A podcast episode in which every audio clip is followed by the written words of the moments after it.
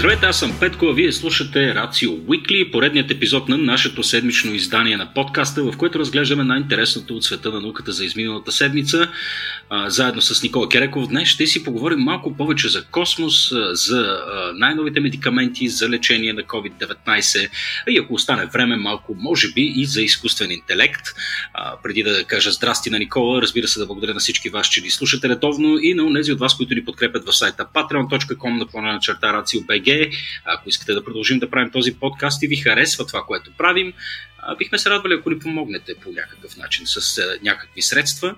Също така, може би е уместно да спомена, че си търсим постоянно и доброволци, конкретно в областта на маркетинга напоследък. Така че може да ни контактнете и да си поговорим, да видим какво можем да измислим заедно. Иначе, освен а, вашите лични контрибуции, трябва да благодарим и на нашите партньори от OntoText. OntoText са българска компания, която създава иновации в областта на семантичните технологии, а, свързаните данни, анализ на текст, машинно обучение, изкуствен интелект и интелект. Това е нещо средно между интелект и телетекст. А, не знам това как изглежда. Така да е, те ни подкрепят, защото също като тях ние също целим да упростяваме сложното. А, ако искате да научите нещо повече за OntoText, може да отидете на OntoText podcast.com. И Никола, понеже вече чухме твоя прекрасен глас, аз все пак още няма да ти дам думата, тъй като искам да напомня и на нашите слушатели а, за едно събитие, което се случва на 18 ноември от 1 часа Събитието е организирано от Гьоте институт и това е една онлайн конференция, онлайн форум, чийто фокус е върху пресечните точки между изкуствения интелект и етиката. Аз имам изключителната привилегия и удоволствие да съм MC на това събитие. Отново то е интерактивно онлайн събитие, в което всеки един от вас може да се включи когато пожелае. За малко повече информация, разбира се, ще предоставяме линк по-долу. Иначе на сайта на Гьоте институт също можете да разгледате какво ще се случва на това иначе много интересно събитие. Отново да помням, 18 ноември от 1 часа Ethic AI форум към Гьоте институт. Здрасти, Никола! Ох, Петко, здравей! Много ми е драго да се чуя. Какво става, бе, мен? Как си, приятеля? Ами, добре съм. Малко ми е кисело в устата. Току-що изядах един физалис. Това е един доста необичайен плод за нашите географски ширини, който напоследък започна да трупа популярност заради изключително ексцентричния му вид, особено докато е в шушулка. Какво е това, бе, Никола? Физалис? Ами, това е една такава шушулка. Обикновено се продават в пликчета или а, малки контейнерчета с по много такива. А, плодът е да. ярко оранжев mm-hmm. и е вътре скрит в шушулката. И тък му се чудех така, докато, докато вадих поредния такъв плод. А, тъй като той има една така, един много особен мазен налеп по повърхността си, mm-hmm. а пък и като съм съхранявал такива вкъщи, съм забелязал, че седят доста време и се чуих дали мазния налеп всъщност е някакъв секрет от растението, който поддържа повърхността му бедна от бактерии, или вариант 2, това всъщност да е фин налеп от бактерии. Хм. Еми, Никола, знаеш как работи науката, приятел? Формулирай хипотеза и я тествай в крайна сметка. Да, да, това ще е страшно интересно, между да се направи посадка от повърхността на мазен физалис. ами, на тебе, да, физалиса може да ти е в устата и в главата, на мен пък са ми лимоните днес в главата, тъй като днес за първ път, така го казах за първ път, днес ходих да тествам заедно с няколко други доброволци от класа на хлапето ми, да провеждаме тия бързи COVID тестове.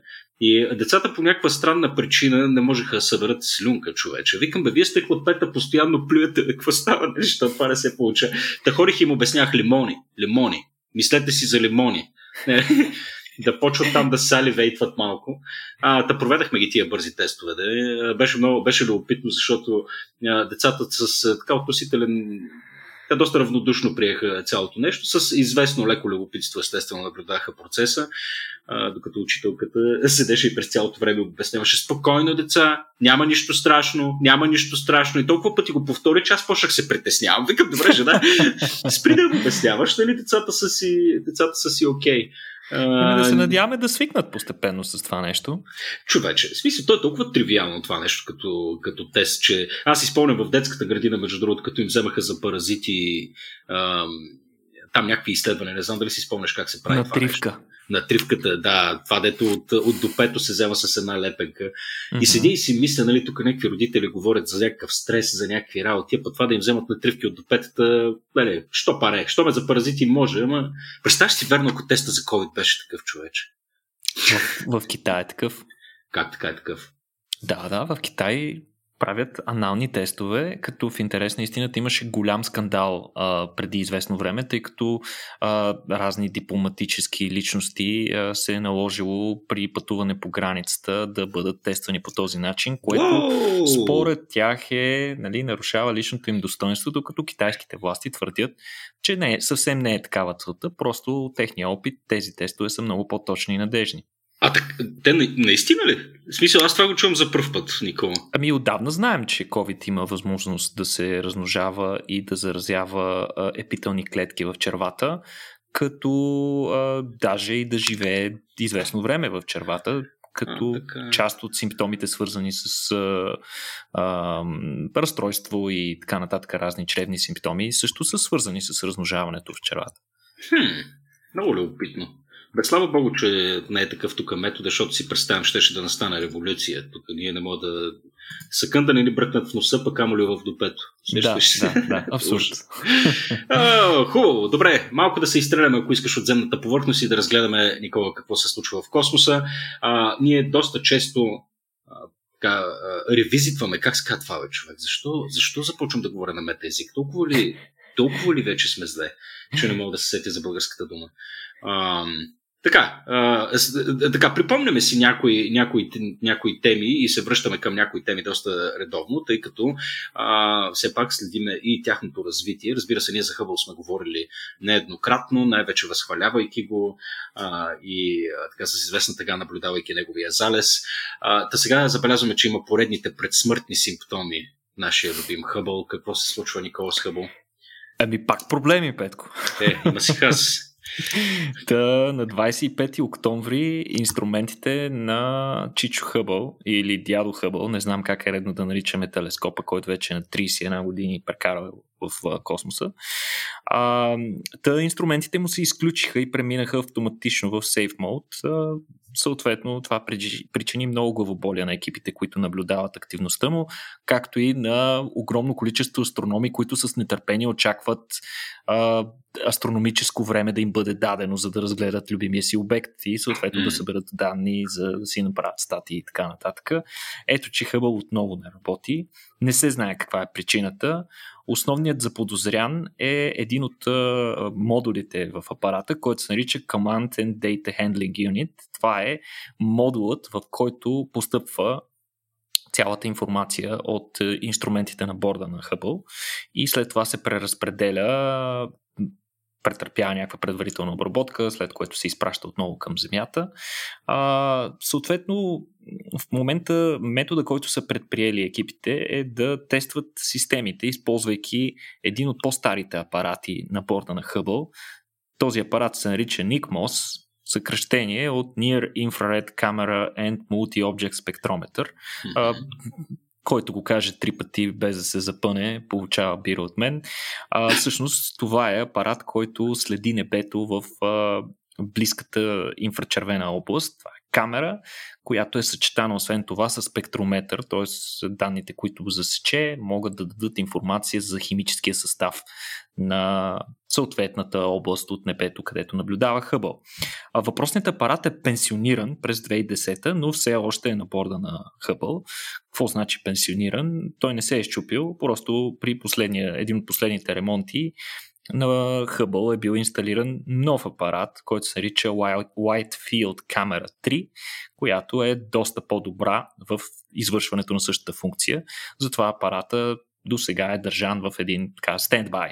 А, Причината да използват този апарат е защото учените искат да са абсолютно сигурни, не искат да тестват функционалността на Hubble, използвайки някои от истинските му и важни апарати. Искат първо да видят как това нещо работи с някои от по-старите апарати. Интересното е, че нямат проблеми с този апарат, така че те възнамеряват да пуснат още един друг апарат, също от по-старите, за да види, за да види как всъщност работи пък с два апарата едновременно и при условие, че и двата апарата не са от най-важните инструменти на борда. Не е ясно наистина какъв е точно проблема, но вероятно на този принцип на включване последователно на всеки от апаратите, всеки от инструментите на борда, в крайна сметка ще се разбере къде е проблема. Това е причина за оптимизъм от страна на екипите, като те твърдят, че за разлика от последният по-сериозен проблем, който беше буквално преди месеци, този най-вероятно ще се разреши по-лесно. Не се знае колко време, разбира се, ще отнеме това. Стискаме палци да стане по-бързо, но това пък вече е трети проблем за една година на Хъбъл. Очевидно показва признаци на устаряване а, космическия телескоп. А, остава да се надяваме, че Джеймс Уеб, който предстои да бъде изстрелян точно преди коледа, ще поеме така штафетата от Хъбъл и ще се справя дори още по-добре. Аз съм оптимист обаче, Петко, че ще го оправят Хъбъл и ще продължи да работи поне още едно десетилетие. искрено се надявам да съм прав. Не би, а, а да но, иначе кръговрата на живота в крайна сметка. Нали, трябва за да дойдат новите поколения да умре и старото, макар че не знам по тази философия как точно се прилага в космоса. Трябва ли да се застъпвате въпроса? да, трябва ли да се застъпят? Нека се застъпят, да, би било интересно. Ами, добре, в нашата редовна рубрика, Никола, какво правят китайците? Какво правят да. китайците, бе? Ами китайците, както споменахме, мисля, че още в, в предишния ни подкаст а, си изпратиха а, екипаж, или май беше по-предишния, не помня. Изпратиха си екипаж, новия екипаж на тяхната нова китайска космическа станция, mm-hmm. а, която на борда на Шънджу 13, това е космически им апарат за пренасене на екипажи, за транспортиране на астронавти, закара там трима астронавти, които ще прекарат рекордно време, да припомним, поне 6 месеца ще прекарат на борда на станцията. Най-дългия а, единичен престой на китайски астронавти в космоса. А, като новината всъщност отново идва от там. Китайците не губят време, само от няколко седмици са там, но вече обявиха, че са извършили първата космическа разходка или Extra Vehicle Activity, както е на английски. А, разходката е била с участието на командира на мисията Джай Джаган и забележи Уан Япин, която е а, жена, а, жена астронавт, която всъщност представлява първата а, жена китайска първата китайка, която е извършила такава космическа разходка. Това се случи. А, всъщност китайските власти обявиха, че пристъпват към тази а, задача на 5 ноември, без особено детайли точно какво ще правят на повърхността на станцията. Само може да те прекъсна секунда. Казваш, това е първата космическа разходка за китайски астронавт по принцип? Не, това е за първата, първата космическа Пър... разходка за жена. За жена, добре, окей, okay, защото предното ти изречение беше малко странно. Да. Така... Е, жена, жена, смисъл. Жена, жена. Жена, астронавт, още... представяш ли си човек? не, не, това, това е хубаво, защото до сега нали, китайците не залагаха чак толкова много на жени астронавтки, докато сега вече видимо а, нещата се променят. А, посоката на прилива се променя и очевидно ще видим все повече в бъдеще. Mm. А, съответната разходка се състоя на 7 ноември и не беше никак лека. Продължи 6 часа и половина, uh. което време те бяха навън в, костюми, а, без да се прибират, с ограничена възможност да се движат и с непрекъснати, непрекъснато под заплахата да бъдат ударени от нещо или нещо лошо да се случи. Аз 6 часа не мога да седя вкъщи с дънки на собствения си стол, човек. Камо ли?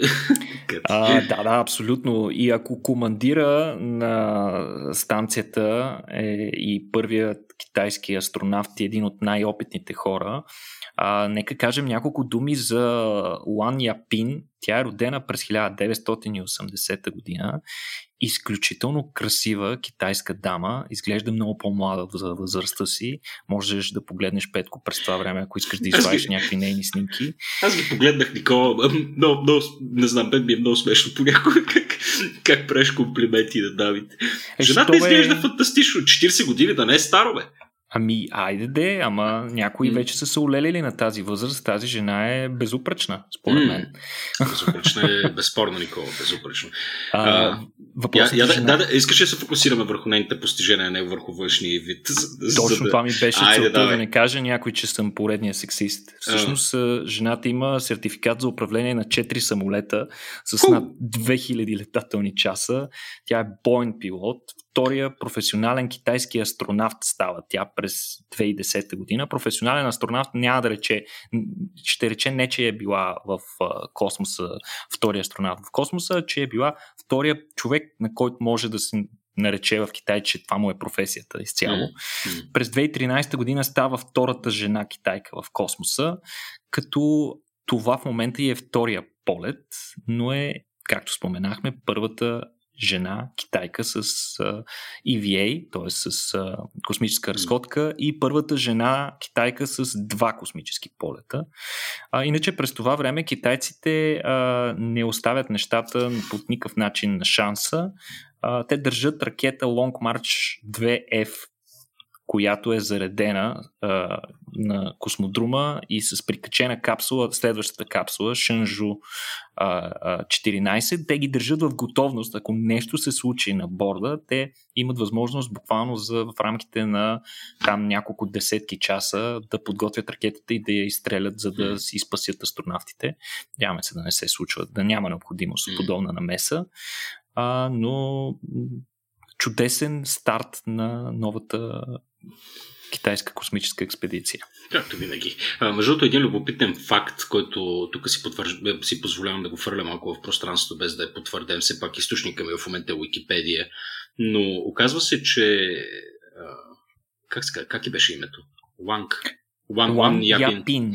Да, Ван Япин е омъжена и някакъв бивш така, служител на, на китайската космическа програма неофициално твърди, че това е всъщност изискване към всички жени, които участват в китайската космическа програма, тъй като има някакви притеснения, че космическите полети могат потенциално да навредят на плодовитостта на жената. Не знам, аз, аз често не, дори не виждам логическата връзка малко между двете, но Естествено, китайския астронавски център от, е, отричал тази, тази информация, но просто ми се стори любопитно като факт. Те казват, че е чисто, чисто и просто предпочитание, а не е някакво строго формално ограничение, което се поставя на жените. Е, малко доза сексизъм и тук, нали, все пак. Така, хубаво. До тук с отровата на Лампин. Желаем успех на китайската, на китайската мисия. А, и отново, следващата ни рубрика Никол. Какво аджаба се случва с SpaceX? А SpaceX правят невероятни неща в момента. Новините по тях идват буквално всеки ден. Това, за което ще споменем, буквално се случи последните няколко дни и това е така характерната ротация на екипажите на Международната космическа станция, която се извърши с помощта на два апарата на SpaceX. Единия е Crew 2, единия е Crew 2 мисията, или, която, с която на борда на Crew Dragon капсулата, която беше прикачена на Международната космическа станция, единия от стария екипаж, така да се каже, се върна а, на Земята. Това се случи на 9 ноември, като те а, четиримата астронавти кацнаха край бреговете на Флорида. На борда беше а, Томас Песке, който е а, астронавт на Европейската космическа агенция, френски астронавт. Той Томас, прекара... Томас, ако обичаш. Томас. Не си франкофон. Томас, Песке. Така. Добре. Та, той прекара. Ох, Петко, френския ми е голяма слабост. Та, Томас прекара 199 дни в космоса. Аз лично бих прекарал още един ден, просто за да е кръгло. А, всъщност това не беше негов избор до голяма степен, тъй като а, беше забавено връщането им на астронавтите на Земята заради лошо време, слънчеви бури последните няколко седмици. Мисля, че с а, почти седмица беше забавено. А, иначе, за времето, което е той прекарал, което е прекарал при последната си мисия на Международната космическа станция, а, той е имал над почти 40 часа а, космически разходки, основно свързани с инсталиране на а, новите системи, най-вече за новите соларни панели, както и оборудване свързано с а, новия руски модул а, наука. Така че а, изключително голям опит е натрупал той в такива а, космически разходки. След кацането, между другото, няма никакво забавяне. Веднага след, след като той бива пренесен от водите на океана, край Флорида, Тихи океан, той заминава за Кьон, Германия, където в реално време ще го наблюдават как се адаптира към гравитацията и отново към живота на Земята, тъй като той участва в едно доста задълбочено изследване, свързано с физиологията на астронавтите и тяхната психика и най-вече за това дали, астрон... дали астронавтите възприемат времето по различен начин спрямо хората на Земята.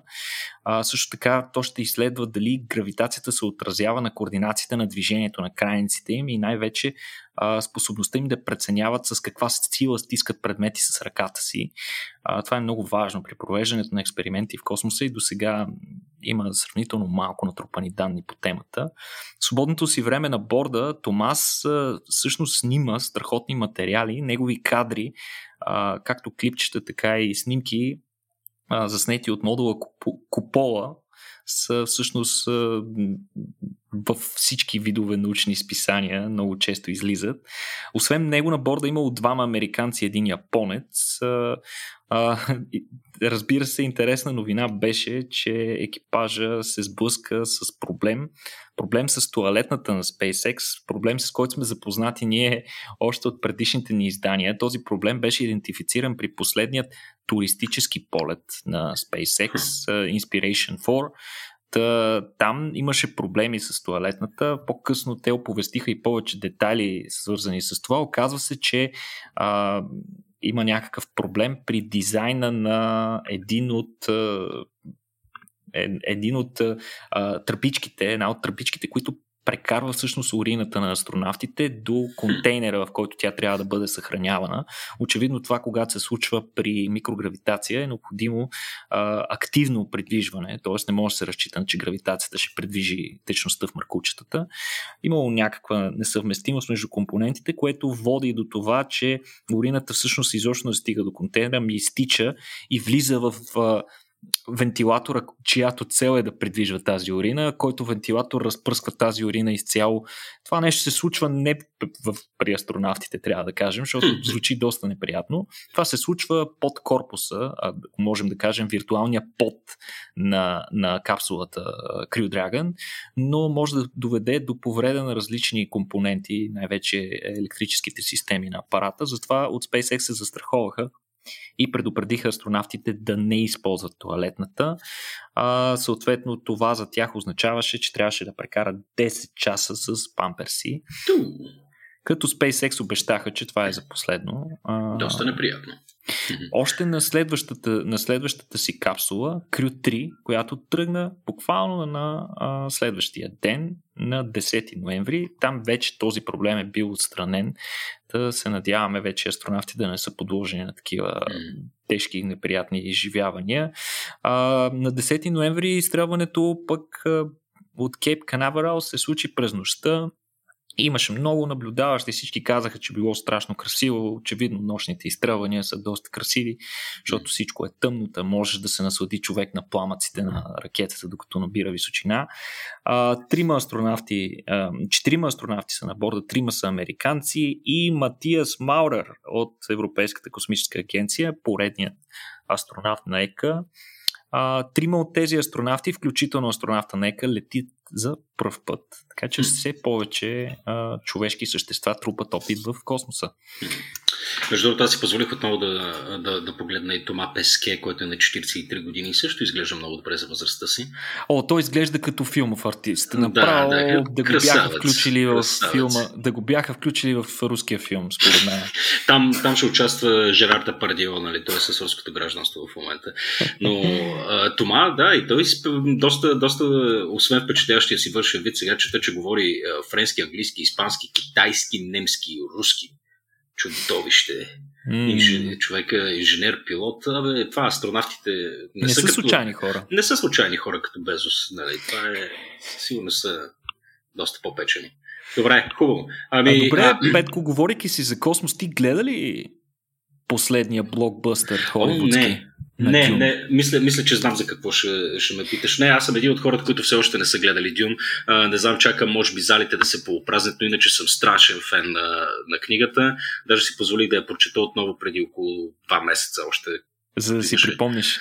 Като имаше плаш, да, да си припомня и чакам с нетърпение. Аз съм и страшен фен на Дани Вилньов. Мисля, че човек е фантастичен визуален артист, така че се надявам очакванията ви да бъдат така, удовлетворени. Ами аз като човек, който си го гледах филма, трябва да кажа, че е наистина специално по отношение на визуалните сетива истинско mm. зрелище. Mm. Филмът е заснет по великолепен начин. Нали. Тук вече навлизаме в а, различни спорове, свързани с личните преференции на всеки човек. Особено предполагам хората, които са фенове на книгата и се е чели многократно биха имали доста претенции както към режисьора и сценариста, така и към а, актьорския състав. Аз нямам такива. Признавам си, не съм чел книгата. Като малък се опитах да я започна. Нещо не ми вървеше добре. С удоволствие обаче бих я прочел още веднъж. Както и, разбира се, музиката на филма е потрясаваща. Естествено, естествено. И ти човек, представяш си да имаш претенции към човек, който е за Бога, заснел е Дюн. Нали, това е чудовищно трудно, трудно нещо. Е, не знам, не знам. Ами да кажем няколко думи все пак за, за хората, които не са гледали все още филма и не са запознати с сценария на, на това великолепно произведение на Франк Хърбърт. А, всъщност там се разказва за един благороднически род от друга планета, които са изпратени да координират извличането и пречистването на специфично вещество, наречено меланж, което хората а, така тривиално наричат подправката The Spice. А, това нещо цялото се случва на пустинната планета Аракис. А, без да спълвам повече по съдържанието, сега ще се опитам да вкарам нашите слушатели в а, атмосферата на една подобна пустинна планета. Сега си представете, че сте на Аракис, заобиколени сте с един гигантски необятен океан от пясък.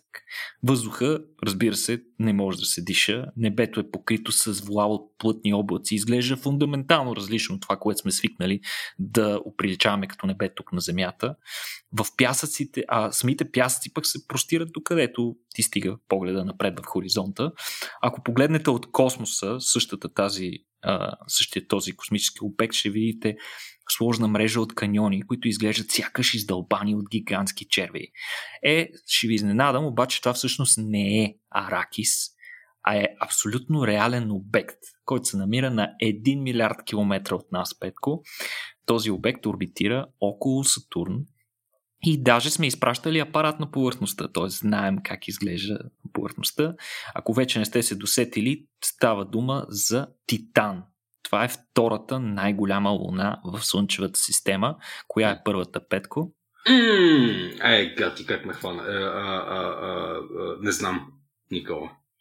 Първата е Ганимед. Е, на Юпитер, разбира се. А, а, мястото, за което говорихме и преди малко се опитахме да ви опишем, е Аракис плана... А, а, Аракис планития. Всъщност това е гигантска равнина пълна с пясък. Сега това, че го наричаме пясък, е само за да се опитаме да го иллюстрираме, да, да го вкараме в човешките сетива. Mm. Той е доста по-различен от нашия пясък, много по-мек и лепкав. Той всъщност е съставен, за разлика от пясъка тук на Земята, който е основно на основата на силици. А, този е съставен от въглеводороди и се нарича толин. Тоест, този Толин пък доста наподобява на подправката, за която се говори в Дюни, на която е базирана е базиран целият плод от книгата и, и от филма, разбира се. А, тази подправка а, във филма а, беше отбелязано, че мирише на, има аромат подобен на канелата. Толина, за разлика от нея, не мирише на канела. Ако бихме могли да го донесем на земята и да го потушим, би имал аромат на бадеми по-скоро. А, всъщност, Титан има доста сложен климат. Ние сме си говорили преди това за него. Един от най-сложните в Слънчевата система, може би след този на а, Земята. А, това е свързано с динамиката на едно от основните съединения в атмосферата и повърхността на Титан. Това е метана, както и други малко по-сложни въглеводороди, а, който а, климата си се гради на основата на разликата в температурите, като около м- а, така, около екватора а, метана се загрява и се изпарява буквално се образуват облаци от метан петко, които започват да се движат под въздействие на различни такива атмосферни явления, има течения, които ги движат, отива повече към полюсите, където е по-студено, съответно той кондензира и започва там пък да вали метан, буквално под формата на капки от метан, което е а, малко странно да си представим. Защо не гърми цялото това нещо? Какво щях да питам, между другото? Защо не гърми цялото това нещо? Ами, защото няма кислород в атмосферата на Титан, която е една от най-гъстите атмосфери а, в Слънчевата система. Разбира се, най-гъстата е тази в, на Венера, а, но в атмосферата на Титан, изобилстваща от въглеводороди и различни горива, просто няма кислород, така че няма как да има горене. А, нещо много характерно за Титан са дюните, което още повече а, води до аналогии с планетата Аракис, която е в Дюн. Та, там се наблюдават огромни площи, които са заети от такива дюни, а, основно около двете страни на екватора на Луната. А между другото, екватора е с дължина 16 000 км. А, както знаем, екватора на планетата Земя е 40 000 км, така че очевидно е доста голям, малко по-малък от два пъти. А, така, а, има много повече дюни, отколкото пустини има на Земята, на Титан. И освен това, от кадри, заснети от Касини а, през 2005 година, а, всъщност тогава се виждат тези дюни. А, тогава на учените им става ясно, че а, има една много особена характеристика на Титан. Затова и те взимат решението да започват да кръщават различни обекти от повърхността на Титан на неща свързани с романа Дюн. Ей, Просто много някой взима очевидното решение. Има дюни, да, ще го кръщаваме на неща от дюн. А, доста обекти на Титан са кръстени на такива неща. Повечето, основно свързани с равнини и каньони, са кръстени на планети от произведението. Mm. И тук логичният въпрос е ми това е страхотно, звучи като много интересен космически обект. Кога ще пратим нещо там, за да видим повече детайли. И това е мисията Dragonfly, която се планира през 2027 година. Това ще е един истински блокбъстър след, сред мисиите на НАСА, защото става дума за нещо толкова футуристично, че направо ми е трудно да си представя, че ще се случи толкова скоро. Всъщност ние там ще изпратим летящ апарат, ротакоптер, представете си Ingenuity, но много по-голямо, а, който ще бъде а, с а, 8 различни перки и с тегло около 5-600 кг. А, така че много сериозен апарат, въоръжен с серия от инструменти, който ще може да прекарва а, по няколко десетки минути в атмосферата на а, Титан. Той ще се захранва от ядрена батерия, но повече детайли между другото за тази мисия, леко да повдигна завесата, че вече водим преговори с а, интересен лектор, който да ни разкаже повече за тази мисия. Така че следете програмата ни за повече детайли около, може би, моята най-любима мисия, която предстои в следващите години. Да, нещата изглеждат фантастично. Бе, тук гледаме едни фотографии на въпросните дюни от Титан. Те реални ли са? Смисъл казваш, Казваш, че все още не сме пращали нещо до там, но все пак имаме представа как О, пращали сме. Има, имаме капсула, която се е приземявала на Титан, така че ние знаем горе-долу как изглежда повърхността. Не е гледана от космоса от първо лице. Да, а, да, мисля, да. че Хюгенс се казваше пробата, която изпрати Касини, а, а, която Даже успешно се приземи и прекара известно време а, на повърхността, предавайки данни. Така че имаме съвсем реална представа как изглеждат пустините. На... Представяш си, верно, там да се появят и червей човек. Ще е направо. Ще ми си главата.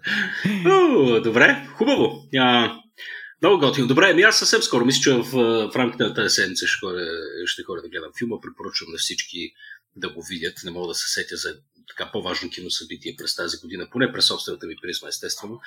А, но а, предлагам да преминем на другите теми, Никола, освен редовния злободневните. космос, злободневните. Да, да се върнем малко на COVID. А, и, в смисъл, то се, то се е видяло, че няма да си вакцинираме. А, Никола. А, но и може би поради тая причина, заради известното неудобство, което хората изпитват по отношение на вакцините, се търсти терапевтични средства, които да лекуват COVID достатъчно ефективно. Та, няколко такива препарата вече а, излязаха, като последната а, така, по-известна новина, мисля, че даже споменах, може би в миналия епизод, беше препарата на Pfizer. Да, искаш ли да ни разкажеш за тези нови медикаменти, да знаем какво аджаба става там?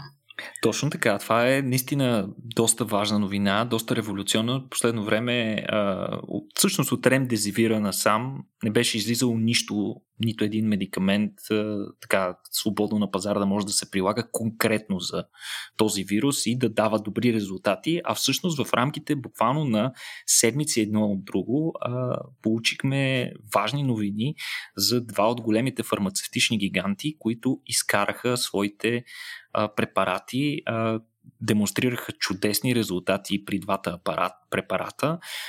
Така че тези, идеята на тези препарати по същество на тези медикаменти е вече болните хора да могат да бъдат третирани по такъв начин, че изобщо да не развият тежките симптоми, които да наложат тяхната, тяхното обдишване чрез вентилатори и съответно пък да застрашат живота и здравето им. А, това са първите всъщност орални медикаменти за COVID. А, до сега, както казахме, само ремдезивир и няколко моноклонални антитела, като и двата медикамента, за които говорим, се прилагаха чрез вливане, така че само в болнична обстановка могат да бъдат прилагани. Сега да кажем няколко думи за двата препарата. Единия се казва Монопиравир, той е препарат на гиганта Мерк, представлява нуклеозиден аналог. Какво ще рече? Това е аналог на основните компоненти, от които се изгражда генетичния материал на вируса. И всъщност този медикамент имитира тези нуклеозиди, но очевидно те не са точно правилните нуклеозиди и това предизвиква многократно нарастване на частотата на мутациите в новосинтезиращите се вируси, което пък предизвиква нещо, което биолозите наричаме мутационен колапс. Вирусът не може да се размножава. Това, което Мерк обявиха е, че с 50% се намалява риска от тежко прекарване или смърт вследствие на симптоматичен COVID. Техният препарат е бил тестван на 775 човека а, на пети ден след началото на първите симптоми при хора с поне един рисков фактор, т.е. тези, които са действително застрашени от тежко прекарване. А, медикамент се прилага в продължение на 5 дни, като се приема веднъж на всеки 12 часа.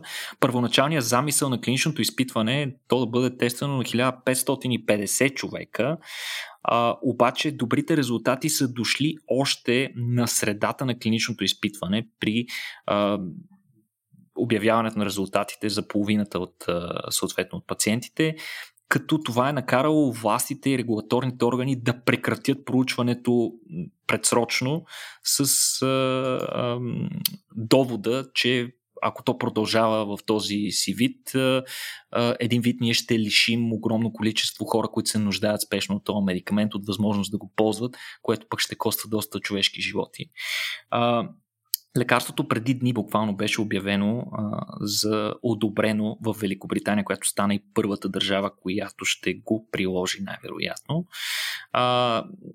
Както виждаш, Петко, на доста по-малко хора се е тествал този медикамент, отколкото сме свикнали да виждаме при тестването на ваксините, да кажем, които бяха тествани не на стотици, а по-скоро на няколко десетки хиляди всеки от, всяка от тези ваксини. А, това е характерно и е необходимо. По принцип, ваксините имат много по-голям а, така да го кажем, а, изискванията за одобряване на вакцина са много по-сериозни, отколкото изискванията за одобряване на медикаменти. И освен това, вакцината се тества на здрави хора. Не всички от тях в крайна сметка ще се разболеят от вируса. Затова, за да имаш добра статистика, трябва да обхванеш доста повече хора. Това е причината тестването на вакцини и клиничните изпитвания на вакцини да са много по-скъпи, защото много повече хора трябва да обхванеш. А, иначе втория медикамент пък се нарича Paxlovid, той е на Pfizer, отново Pfizer излиза на сцената. А, това е ребрандиран противогрипен медикамент. Той представлява, той е от групата на друг, от друга група медикаменти, групата на протеазните инхибитори. Той блокира една от основните протеази на коронавируса. Какво означава протеаза? Това е ензим, който разгражда белтъци, само че по специфичен начин, на точно определени участъци разрязва един белтък. Защо е важно това за коронавируса? Ами защото той си синтезира повечето белтъци под формата на един пропротеин. Той, това ще рече един гигантски протеин, който в себе си съдържа няколко отделни функционални елемента. За да почне да работи, този мултипротеин трябва да бъде нарязан на съответните компоненти, които след това да се нагънат, за да се изпълняват ролята. Ако блокираш това нарязване, съответно този протеин е абсолютно нефункционален и вирусът не може да работи. А, този медикамент се приема в комбинация с един друг медикамент, ритонавир, който е характерен по принцип за ХИВ се приема. Този медикамент няма директна роля върху вируса. Неговата роля е по-скоро да удължи живота на медикамента, а, така че той по-дълго време и в по-висока концентрация да насити а, пациента, тъй като иначе нормалните, а, нормалните механизми на а, очистване в клетката, основно в черния дроб и в бъбреците, биха, го, биха отстранили медикамента твърде бързо. А, тестване, съответно, а, медикамента на 1219 възрастни хора с рискови фактори, отново както предишния медикамент, а, като първоначалната идея е била да бъде тестван на 3000, съответно отново и, този, а, и това клинично изпитване е прекратено по-рано поради същата причина. А, нещо характерно в резултатите, които обявиха от Pfizer, които са революционни, те казаха буквално, че техният медикамент намалява риска от тежко прекарване и смърт с 89%, ако е стартирано до трети ден от начало на симптомите, т.е. една идея малко по-рано от молнопиравира, а, като те са тествали, техното клинично изпитване е проведено в много държави, Северна, Южна Америка, Африка, Азия, Европа, с което, разбира се, те покриват и доста по-сериозен така, е, етнически състав на населението, което дава по-големи гаранции, че медикаментът ще работи на повечето хора, на, които, на които бъде тестван. А, курсът отново е 5-дневен. А, а, иначе, какво е общо между двата медикамента? И двата медикамента са за ранно приложение. Тоест, те трябва да се започнат, терапията трябва да започне буквално при първи симптоми, за да има реален ефект от нея. Нещо подобно беше докладвано и, и, и за Ремдезивира, който след първоначалните фанфари около а, пускането му на пазара се оказа, че не е толкова ефективен. Една от причините, които беше изтъкната е, че най-вероятно той не, не бива включен на време на пациентите. А, иначе м- Иначе сравнително слаби а, странични ефекти а, имат и двата медикамента. А, също така, за съжаление, имат доста слаб ефект върху хора, когато бъде приложено по-късно от, тези, от рамките на тези 3-5 дни от началото на симптомите. А, това абсолютно съответства на съвременната ни представа за механизма на протичане на заболяването. Вероятно след определена продължителност на време, в което вирусът циркулира в организма ни, имунната ни система в крайна сметка успява да се овладее така от шока след заразяването и от факта, че вирусът доста добре успява да потисне механизмите й и а, всъщност тя убива вируса, но тъй като толкова дълго време а, а, вирусът е потискал имунната система, се е натрупала една, нека го наречем, сериозна инерция на засилване на имунната система, след което тя изведнъж се включва и буквално най-тежките симптоми от това заболяване се дължат точно на тази свръхактивация на имунната система, която разбира се е вследствие на а, взаимодействието с вируса. А, иначе нещо хубаво, между другото, Петко, е, че и двата медикамента имат различни механизми на действие. Както казахме, един е нуклеозитен аналог, другият е протеазен инхибитор, което показва, че двата медикамента могат да се комбинират, което показва, че могат да се използват от една страна, за да имат още по-силен ефект, така наречения адитивен ефект. И освен това, вирусът има по-ниска вероятност да развие устойчивост едновременно към два различни медикамента с два различни механизма на действие. А, другото положително нещо е, че въпросните медикаменти, както казахме, са орални, т.е. хапче, което хората взимат, което означава, че тези неща пък могат да се изписват от лекарите и хората да си ги взимат още докато са вкъщи, изобщо да не стигат до болница.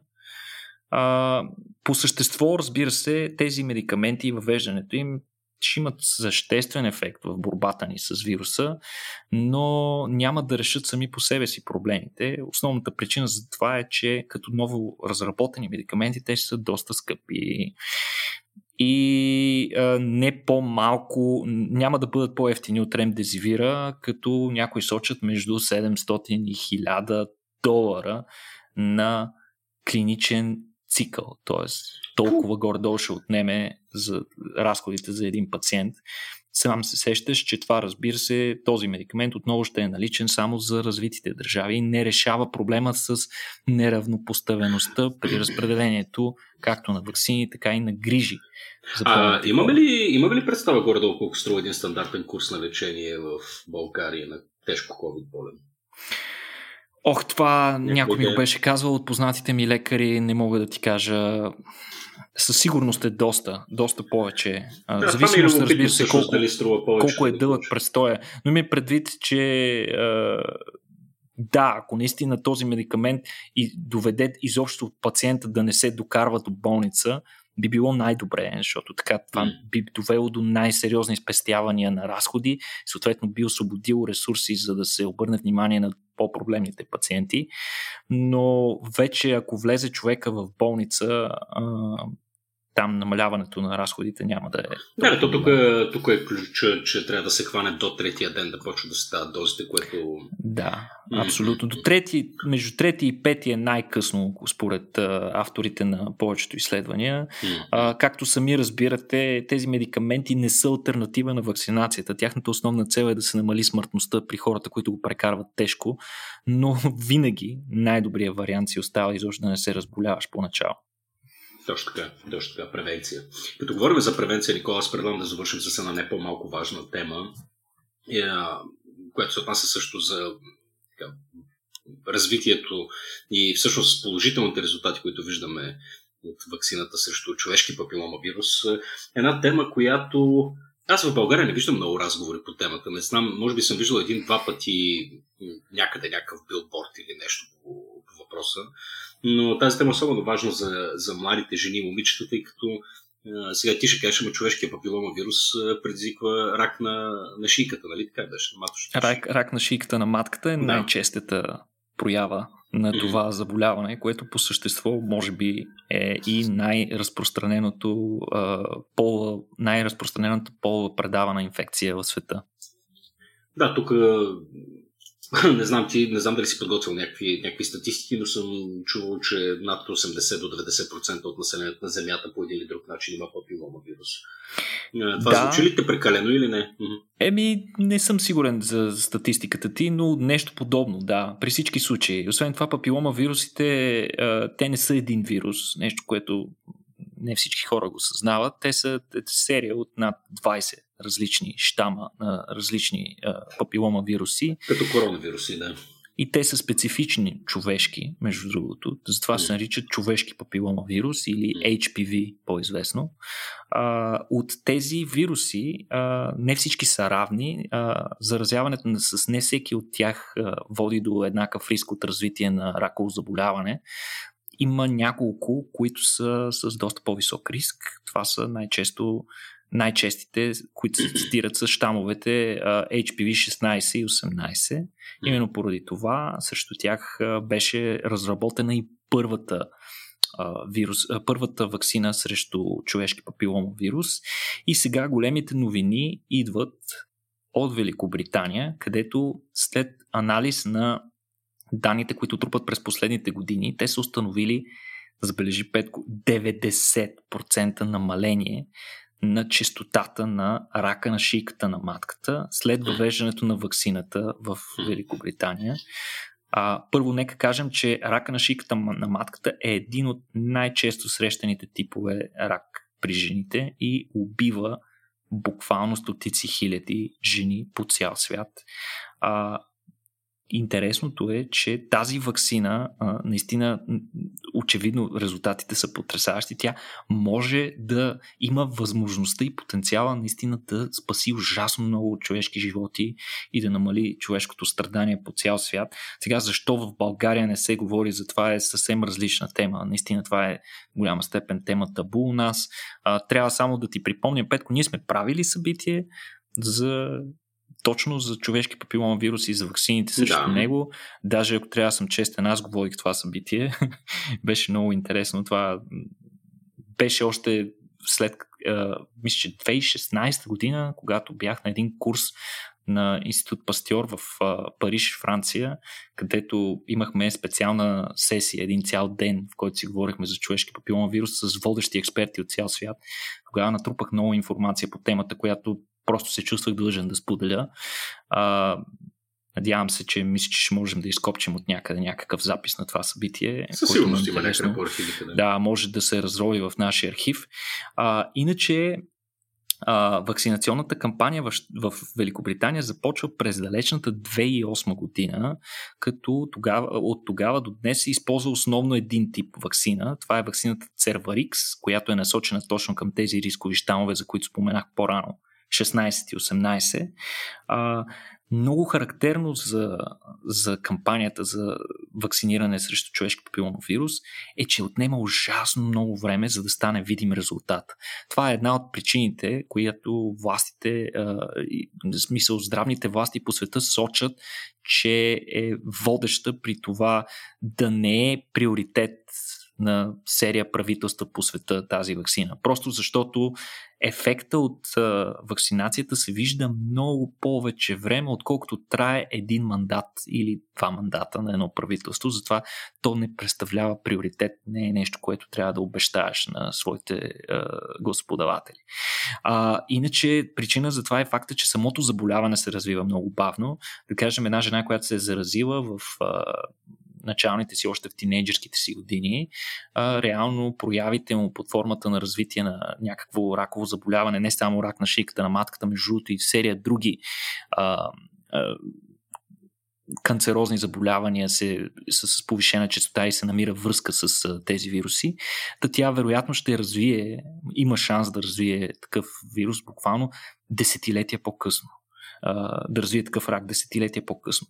А, затова и а, съответния анализ на данните е отнел повече време, но той вече е наличен в Великобритания и показва изключително обещаващи резултати. Най-силното намаление в а, количествата диагноза се наблюдава при, при а, жените, които са вакцинирани до 13 годишна възраст. Тази вакцина трябва да се направи, обикновено се препоръчва между 10 и 13 годишна възраст, тогава е най-ефективна. Тогава ефективността е 87%, докато при тези, които са вакцинирали по-късно, между, на възраст между 16 и 18 години, ефективността е само 34%. Причина за това е, че вероятно на около тази възраст, разбира се, основният начин на предаване на заболяването е полов, съответно на тази възраст вече някои от а, а, момичетата са се срещали с вируса, който вече е променил начина им на отговор към този вирус и съответно вакцината вече не е толкова ефективна.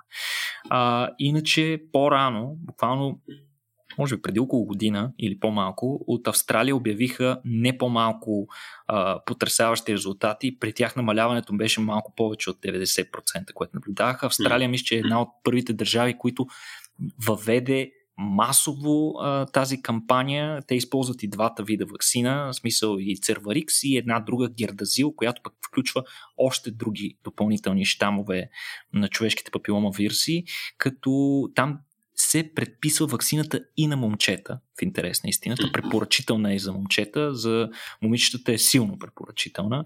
А, така че, мисля, че всички трябва да се получим от опита на тези държави и да започнем да имплементираме а, нещо подобно и у нас. Наистина, а, тук винаги е властвала известна пуритания, ако мога така да, се нарека, да, се, да го нарека, по отношение на теми, свързани с секса и предпазване от полупредавани заболявания.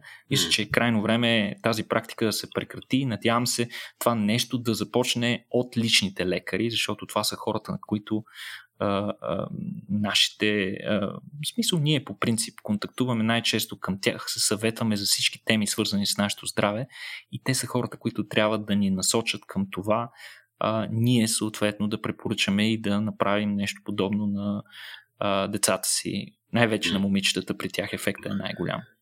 Алелуя, Никола. Ами с, с този призив да говорите с личния си лекар, тази вакцина Сервовик се налична в България, нали така?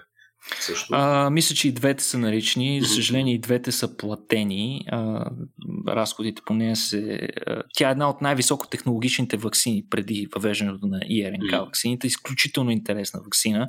Тя, се, тя е протеинова вакцина, но самия компонент протеиновия се самоасемблира в един така, една наночастица, която много прилича на истинския вирус. Просто и, и, изключително интересна е вакцината. Има една причина, между другото, Петко, вакцината в а, повечето развити страни да е по-скъпа. Знаеш ли каква е? Каква е? Причината е, че а, основно, отново концепцията за равнопоставеност при а, достъпа до вакцини, като идеята е по-развиващите се страни, които разполагат с ресурси и пари, а, съответно за тях вакцината да е по-скъпа, за да може за развиващите се страни, основно в Африка, примерно Юго-Источна Азия и така нататък, при тях вакцината да струва жълти стотинки. Това е идеята, да. а, за да може да се обхване по-голяма част от популацията, но това е сериозна инвестиция. Аз нямам представа, тук не рекламираме никакви продукти, трябва да сме честни пред хората. Нямам представа каква е стоеността на тази вакцина, но спрямо а, рисковете, които предотвратява, мисля, че да, всяка да. цена би била смешна. Да, във всеки случай за онези от вас, които имате дъщери, моля, говорете с личния си лекар и вижте какви така, стъпки може да направите, за да, а, за да се вакцинирате в крайна сметка. Не само за това, и за COVID, ако имате възможност, също би било чудесно за всички. Би било чудесно, да. Би било супер, да. А, ами, това е. С, с това приключваме. Благодаря ти много, Никола, за интересните новини и днес. Благодарности на нашите патреони, че продължават да ни подкрепят в сайта patreon.com, наклона черта RACIO.BG. Благодарности на всички ваши слушатели, които останахте до края. Разбира се, да споменем отново OntoText, нашите партньори, които продължават да ни подкрепят, за да може този подкаст да се случва. И едно последно напомняне на 18 ноември събитие на Гьоте институт, което ще изследва пресечните точки между изкуствения интелект и етиката. Целодневно събитие, което започва в 1 часа. За повече информация може да отидете на сайта на Гьоте институт или да последвате линка по-долу на този подкаст. Никола, хубав ден ти желая, приятели! Благодаря ти, Петко, и благодаря на нашите слушатели, които ни слушаха. До скоро и до следващия път. Чао!